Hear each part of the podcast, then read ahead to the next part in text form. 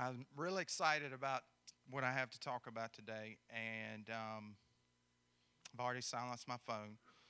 Um, this is so when I go to read something, I can read it. That's what happens when you get over 40, when you're our age, right? um, but uh, it was really neat because, is it, where is Charlie? Oh, he's working. I can't see him. That's why.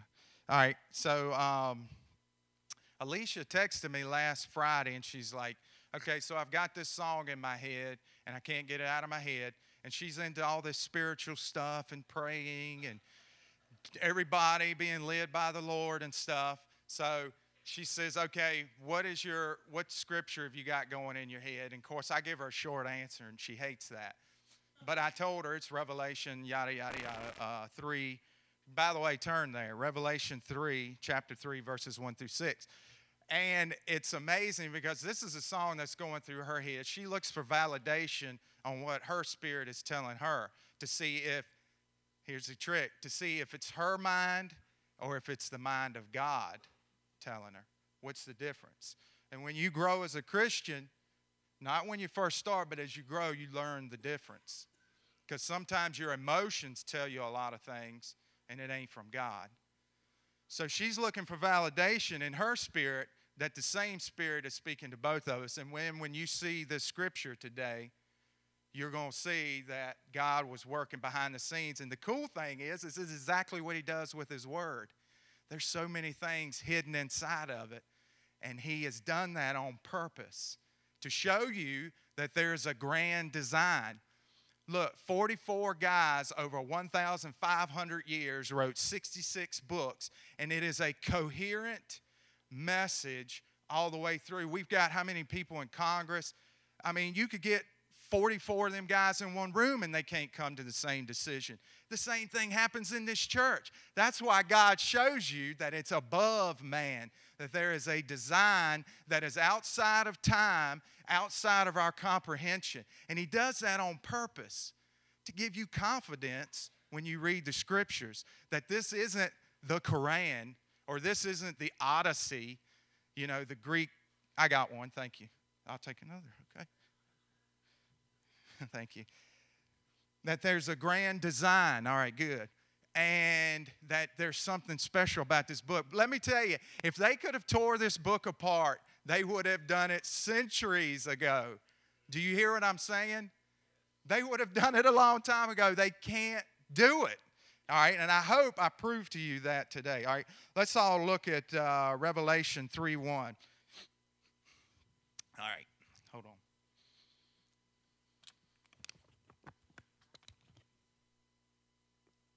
Thank you, Susie. All right.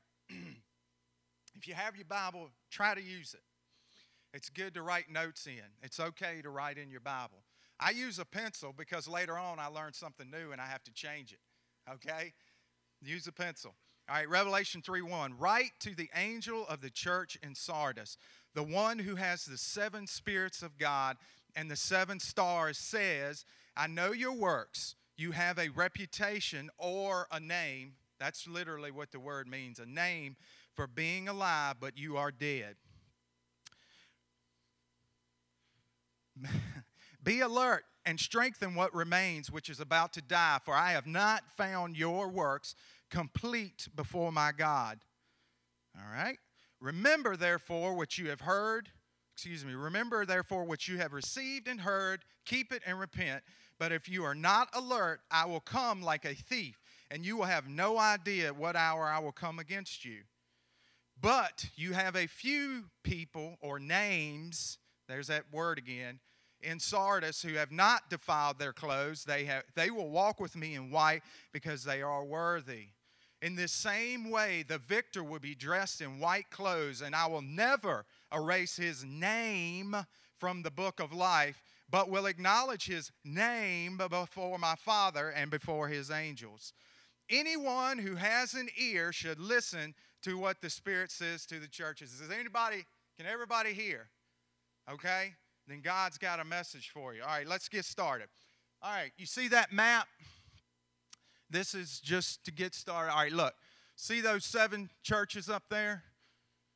All right, this gives you an idea. That is what we call today Turkey, okay?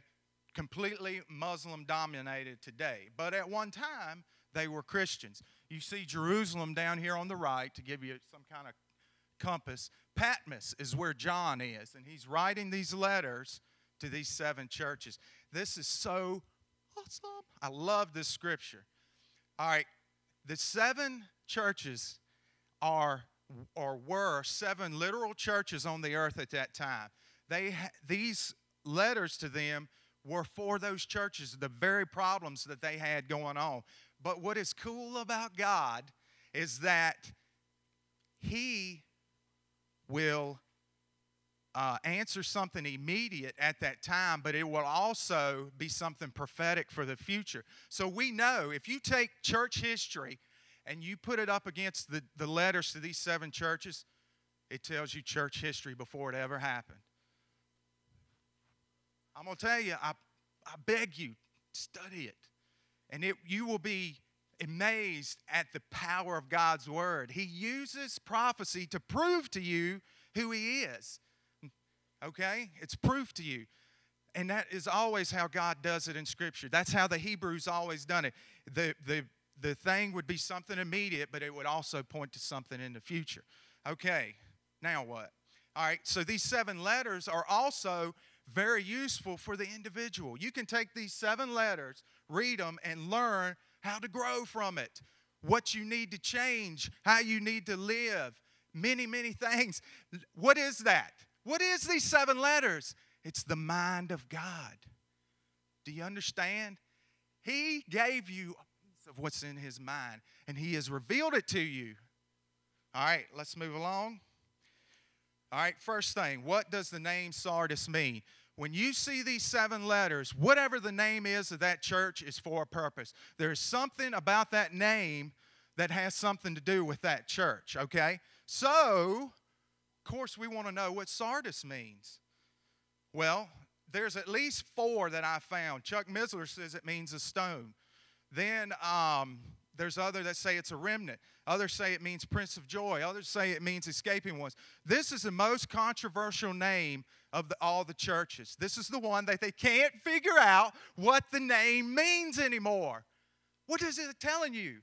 That what their name once meant has been lost. Think about it. Their name has been erased from history. What is Jesus telling them? So then the next thing is, do you hear what I'm saying? They don't they're not sure what the name means anymore. It's been erased from history. So then Jesus next what does he do? He gives them a description of himself and it is the remedy for the problem. Why can't we get that? He's telling you what you need. What aspect of God do you need? Okay, so let's see. What it, what's the descriptions? This is so cool. All right, what's the descriptions he gives? What? What the heck? That was a um, stink bug. All right, he's trying to hold on, but he can't stay on me. All right, what are the seven spirits of God? Jesus says, let's read it before I get too far ahead. He says, This is the one speaking to them. The one who has the seven spirits of God and the seven stars says, What are the seven spirits of God? Now, I was going to just jump over this and get right to it's the Holy Spirit. That's what it means. It's the Holy Spirit. But no, God makes us specific. The Holy Spirit manifests himself in many ways. But he is saying there's a specific part of the Holy Spirit that this, these people need. He has revealed it. Oh! All right, here we go. What does he say? Turn to Isaiah 11 1. And, and a lot of you already know this is seven spirits of God. Now, now, listen to me. This is not seven other people like the Trinity. The Trinity is three individuals, but yet one. The seven spirits are just seven parts manifestations of the same Spirit. You see what I'm saying? God is multi-dimensional. He does not operate in four dimensions like we do. He is way outside of this, okay? Now he's telling them these this is what you need for this church. Then a shoot will grow from the stump of Jesse. And, and a branch from his roots will bear fruit. Now think about that. Isaiah relates it to a what? A tree. Keep that in mind. He relates it to a tree. The Spirit of the Lord will rest on him, a spirit of wisdom, understanding, a spirit of counsel and strength, a spirit of knowledge and of the fear of the Lord. What does he say? They need the mind of God. Look at those words. He's talking about intelligence. He's talking about counsel. He's talking about using your mind, but not yours, God's mind, the mind of God. Let's go through each one of these. The first spirit is the spirit of Yahweh. Do you know what Yahweh means? It means the self existent one. He's saying the spirit is alive, the spirit of life. Hello? Wisdom, the ability to discern between good and bad. Understanding, and comprehension of the construction of a structure. Now, I like that one. I'm into building stuff but not just structures, but also of your thought processes. The word for word in the Hebrew is davar. You know what davar means? It means order. It means ordering words in a certain way to where they're understandable. It's a Hebrew word for word. Um, let's go on. Counsel, advice given in the sense of being the firm support of the community. When you need advice, do you go to the seven year old and ask, What do you think? No, you go to the oldest people in the community, the ones that's been there, that have a good name to get counsel. The word for counsel in Hebrew is built from the same root as the word for tree. So what he's saying is, is when you go to the get counsel, you go to the old tree, the one that's been there a long time. In Hebrew, and you're going to need to know this for the rest of this, their language is a root. Is this thing on? Give me a little spice here so I can bam when I need to. All right. The yeah, that's better. Thank you. The Hebrew language is a root-based system. So words are built from other words. So if you see two words like counsel and tree, they are somehow connected in Hebrew thought their words and their names even their names are not random when they when their names are in scripture it's something to do with their character. Hebrew words are related. So what he's saying is is that if you go to the old person in the community the old tree which happens to be the fourth one in the middle related to this whole idea of a tree again. All right the next one it says strength but i looked it up and it, it really means bravery. Defending one's convictions or beliefs through physical strength. That's how Ben Carson says it. I like that strength. You know, that was your man. All right, knowledge. Being able to grasp and comprehend what is obscure. The, and the last one, the fear of Yahweh, reverence. And Lord knows we need more reverence today. Hello? See, that's the whole point. What is God saying? There's a lot of knowledge today. We can go to the moon, we can text people in Africa and Spain and everywhere. We can Facebook, we can ruin people's lives in five minutes nowadays. It's awesome. And uh, that was a joke. But with Facebook, that's the truth. It's the truth, and it's scary. But here's the point we got a lot of knowledge, and that's just it. When you see them on Facebook, you don't see a lot of wisdom. Can I get an amen? amen. there ain't a lot of wisdom on Facebook, okay? There's a lot of knowledge today, but not a lot of wisdom. God is saying to this church, you need wisdom from God, the Holy Spirit. All right, let's move to the next one. What are the seven spirits of God? Now, if this is new to you, you're like, this sounds weird. The seven spirits of God. All right, Revelation 4 5 says, And out of the throne proceeded lightnings and thunderings and voices, and there were seven lamps of fire burning before the throne, which are the seven spirits of God. What is John talking about? He's been translated to heaven. he sees these seven spirits in heaven, and what do they look like? Lamps. Okay? What do you think he saw? You hear what I'm saying? This is the menorah. God, when he built a tabernacle, he gave us a picture of heaven. Moses was told, pattern it after the things I have showed you. We get to Revelation, what do we see? We see all the things in the temple up in heaven. So this was patterned after the Holy Spirit. Okay, sometimes it helps to get a visual aid. This is the Holy Spirit, He's telling you. Okay, so let's look at the different parts of the menorah, and I think we'll gain some more insight. This is what I love about God's Word. It's trying to find those hidden things. For me, they're like little treasures, and He hides them for me, and I find them, boy, and I get excited. But and it's in my personal time. It ain't when I'm out here singing and stuff, and that's okay. That's good. But when the Lord moves on me, a lot of times it's just me and He's just working on my mind. But He don't give it to me to keep it to myself. If you got a light, do you hide it under a bushel? No. All right. The tabernacle was modeled after the things that were in heaven. This thing had seven lamps on top, and olive oil was used for the fuel for the lamps. That's what burned. It wasn't a candle, it was olive oil. Okay? And it, it's also, did you know this when you read in Exodus? It's modeled after the almond tree. So it's modeled after a tree. Okay, there's a lot of connections that God does. He ties all this together. And He wants to see if you can figure it out. Almond tree. But why an almond tree? All right, let's go back. First thing it does, it's seven lamps, it gives off light. What do we call someone who's smart.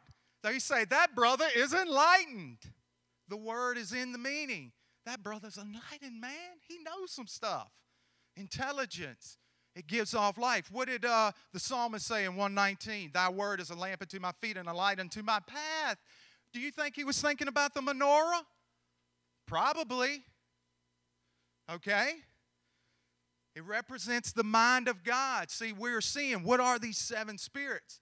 He revealed it to us in uh, Isaiah 11. It's the mind of God that gives enlightenment, that gives you direction.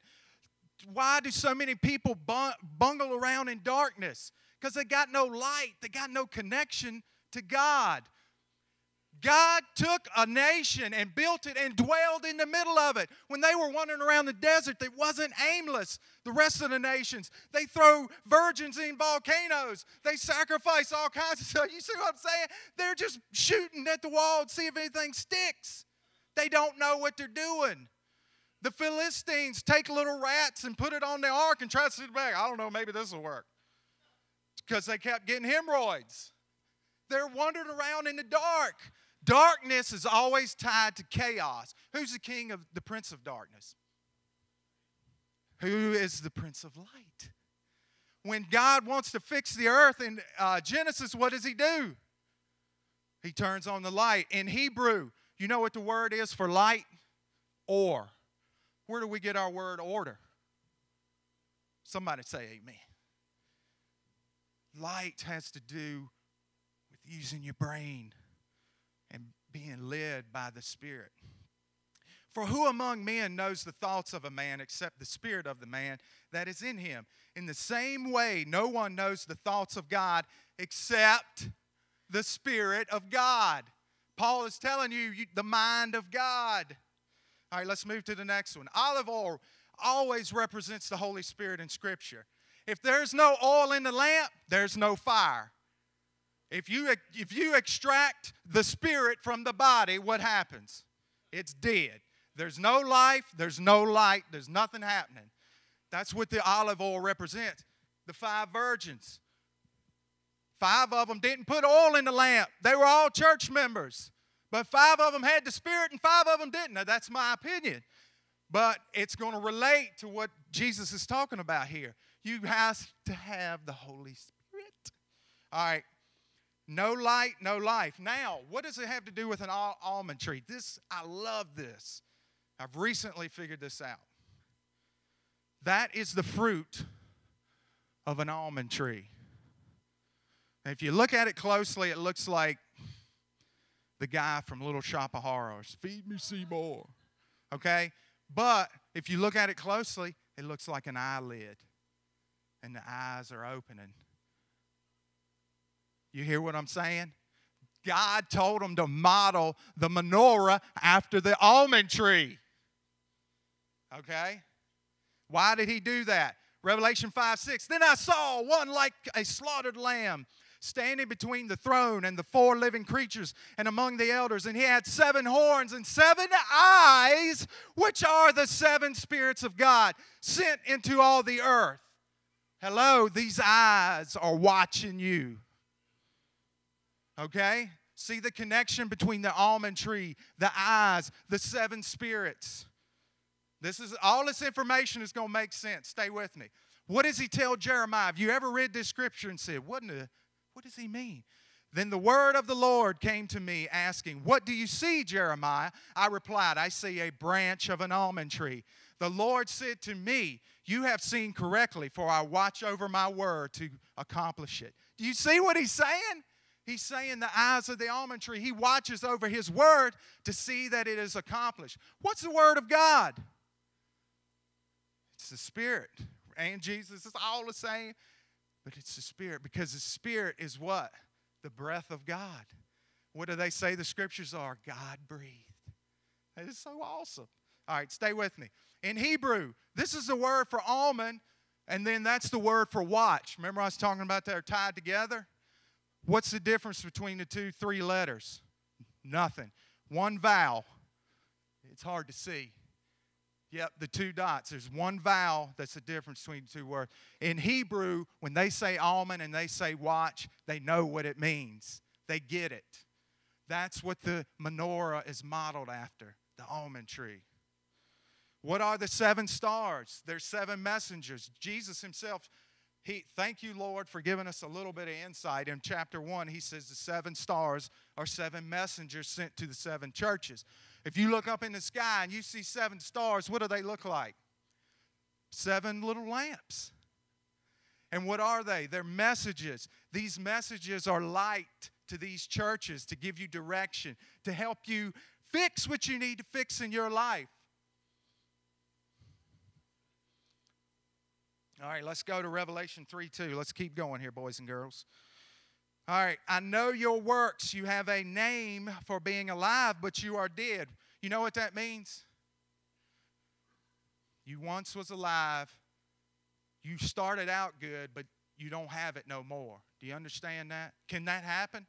You started out with it, but you ain't got it no more. All right? Be alert. There's that word. You hear that? Watch, be alert. That's he's talking about the almond tree. Be alert and strengthen what remains, which is about to die. For I have not found your works complete before my God. Remember, therefore, what you have received and heard. Keep it and repent. But if you are not alert, I will come like a thief, and you will have no idea what hour I will come against you.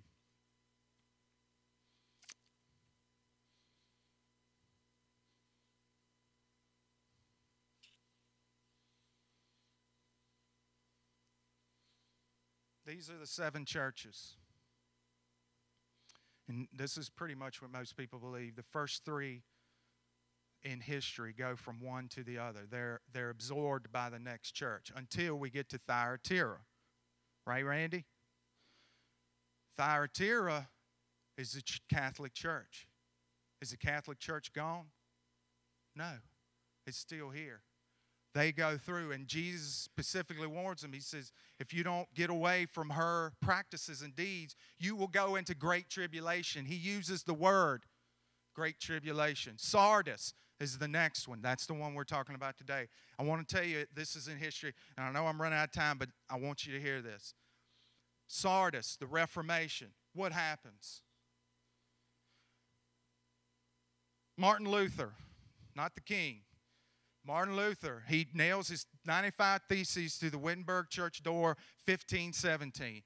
Okay, he starts the Reformation. It was already underway, but that really kicked it off. Okay, John Calvin is another popular one. Look, you know what happened at this time? See, they started out good. They found the mind of God. They got back to the scriptures. They said, You don't need to be a member of the Catholic Church to be saved. In fact, that doesn't do diddly. Indulgences, you can't buy your way out of hell. Okay? Why, how did they figure that out? The Word of God. That's how you, not man's traditions. They got back to the Word. They found salvation by blood. They started translating scriptures into their own languages. Do you see what I'm saying? Enlightenment took off in the church. They started, uh, what was it? A bunch of stuff. Okay, look where we are today. I'm going to give you this because I've been holding on to this for a long time. Okay. How, how many of y'all know the four oldest colleges in this country? I'm going to show you in history how God's word was dead on. All right, let's start with Harvard. This is the liberal, you know, machine pumping out little liberals every day, right? Okay? Guess how it was started? Established 1636, right after the Puritans. Why did the Puritans leave? Because they wanted to be free. Where the Spirit of the Lord is, there's freedom. 2 Corinthians. Did y'all get that? Okay. Where the Spirit of the Lord is, there is liberty. These men got in the scripture and they sailed across the sea. That's that bravery from the Spirit. 1636, named for the Puritan minister John Harvard, oldest in the country, original seal and motto, truth for Christ and church. Now it just reads the truth, okay? There's a lot more you can get out of this, but for time's sake, is that what it is today? No. Okay? See, this is exactly what Jesus is talking about. They started out with enlightenment. They started out with a name that they were alive, but now they are dead as a doornail. And that is scary. William and Mary, Williamsburg, the second one, 1693. First president, Reverend John James Blair. 1690, the charter or something was signed. It was a bunch of clergymen of the Church of England. You hear what I'm saying?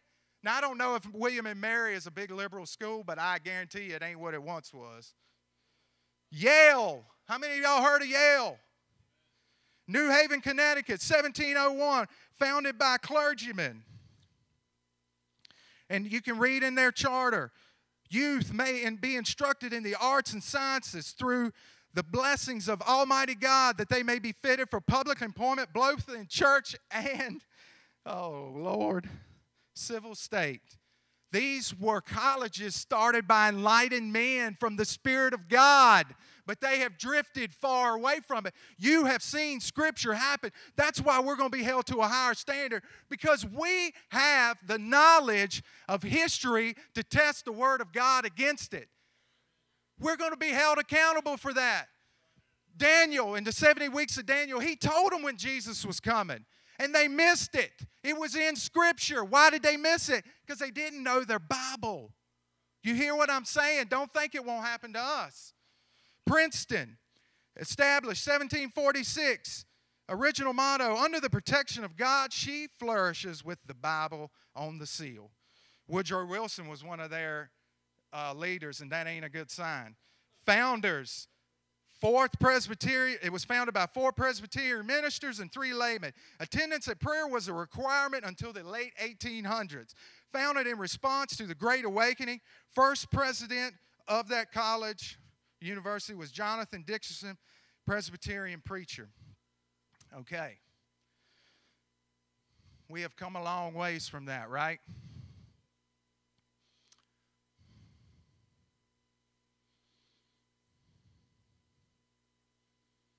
How do we get back to that? I really don't have time to get into this. But in Ezekiel 9, 111, I encourage you to read it when you have a chance. There's Ezekiel has a vision of seven men, and one of them has parchment, like a writing utensil, ink, kind of like the Holy Spirit. And it's seven of them. And he goes through and he marks the ones that are weeping for the abominations in the temple. And he marks them. Guess what he marks them with? The word for mark is not the same word that's used for um, Cain. It's a different word, and it's it's tav. You know what the tav is in Paleo Hebrew? It's a cross. It's a cross. That's what they were marked with. He says, I put a tav on the ones. Then the other six men go through the city, killing everybody that didn't have the mark. Now, who do you think made that mark on them men? The Holy Spirit. That's what he is going to say here in Ephesians. He says, When you heard the message of the truth of the gospel of your salvation, when you believed in him, you were sealed with the promise of the Holy Spirit. He is the down payment of our inheritance for the redemption of the possession to the praise of his glory. All right, you know what that word sealed means? It means to stamp, it's like a signet ring. Paul is saying, when you have the Holy Spirit, it's like God putting his name on you. Do you hear what I'm saying? You know why their name's not going to be erased? This is my opinion. Because he don't see Jesse Marshall. He sees the righteousness of Christ. He sees the tav on me. You see later on in Revelation, the devil tries to emulate the same thing by forcing everyone to get a mark in the hand or the forehead. He's trying to copy what he knows God's already doing. You are sealed with the Holy Spirit if you have it. Now, don't get me wrong. If you're a five year old and you say the Lord's Prayer, praise God. But if you grow up and you live in adultery and, and raise all kinds of, you know what? And then you die and you, you think the preacher's supposed to get up here and say what a good kid you He went to heaven. He said it when he was a little kid. He was a sweetie pie. I mean, he, he cheated on his wife a few times, but he repented, I think. Right? Let me tell you something. I don't believe that that's what you need to rely on. This is the, this is the bottom line right here, and I want to get to it. Whew. This is the bottom line. There are people in this congregation that don't know they're saved. They don't, you don't have any idea whether you're saved or not. And, and it's not to get on you. I, dear God, I have the answer and I want to give it to you. How do you know? You know how I know I'm saved? Because I come to church every Sunday. No. No.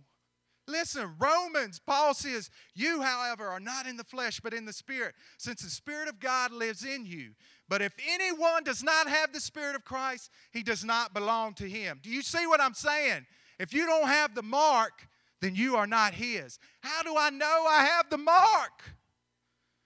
The Spirit Himself testifies, Romans 8 16, with our spirit that we are God's children.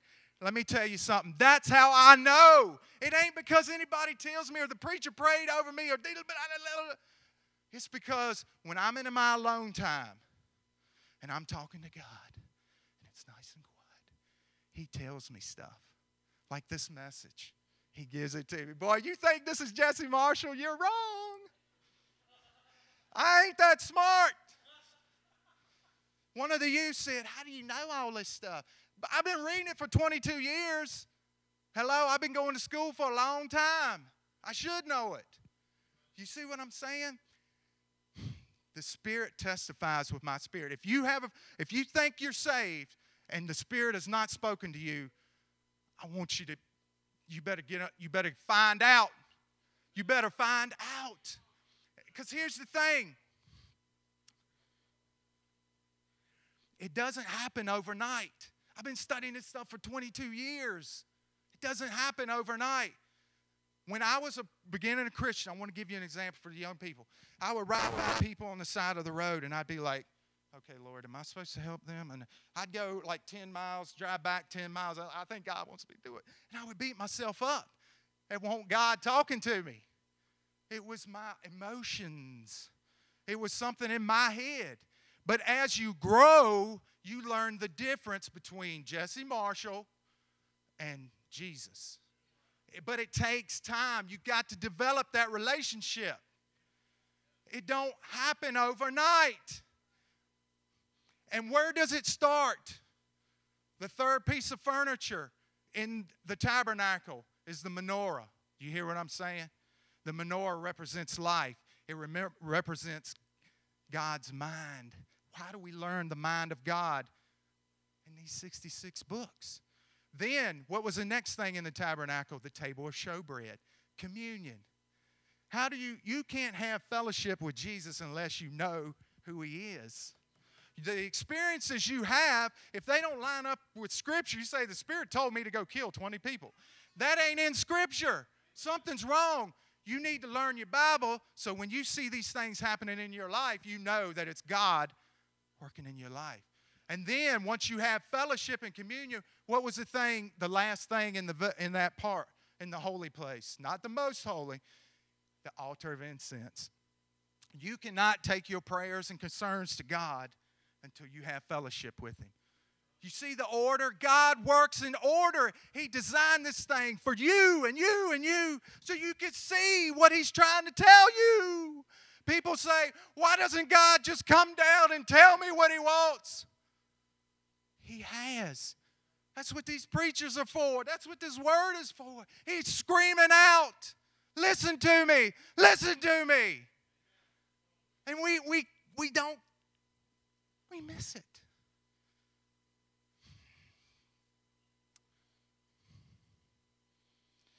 That's what I, all right, start the music. All right. That's what I want you to think about as we come to this prayer time today. I don't care if you come down here or not. I want you to take this home with you today and meditate on it. You need to know that you've been sealed.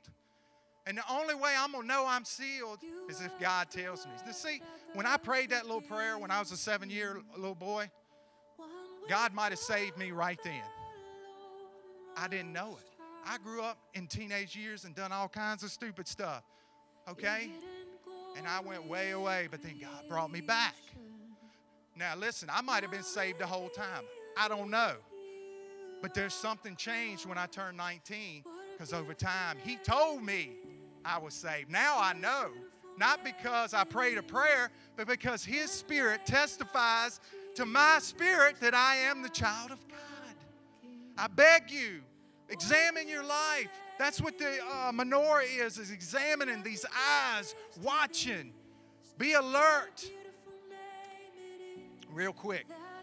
You know why Jesus says, if you are not alert, I will come on you like a thief. If, you, if you've been robbed by a good robber, you don't know he's been there until you notice something missing. That's what's going to happen in the rapture. There's going to be church members that think they're going the rapture's going to happen and they're going to be like, wait a minute, what happened? Something missing here. That's exactly what Jesus is talking about. Why did they miss it? Why were they not alert? Ken, do you know why he says the Lord, he thinks the Lord's coming back soon? You know why he's alert? Because of the scriptures. He knows, he takes what he sees in life, tests it with the scriptures, and he knows that Jesus is close to come back. There's going to a lot of these people that now they don't know their scriptures, and a lot of these there's lots of denominations they don't believe in the Book of Revelation at all. They don't believe that it's even going to happen. It's spiritualized. It's just he's just trying to convey some message. It's not going to really happen. That's why they're going to be caught off guard because they don't believe the word and they're going to say, I'm a Christian. I'm a member of the, blah, blah, blah, the First Presbyterian Baptist Pentecostal Church of Holiness in Huddleston. And it don't matter. You can, you can deceive yourself.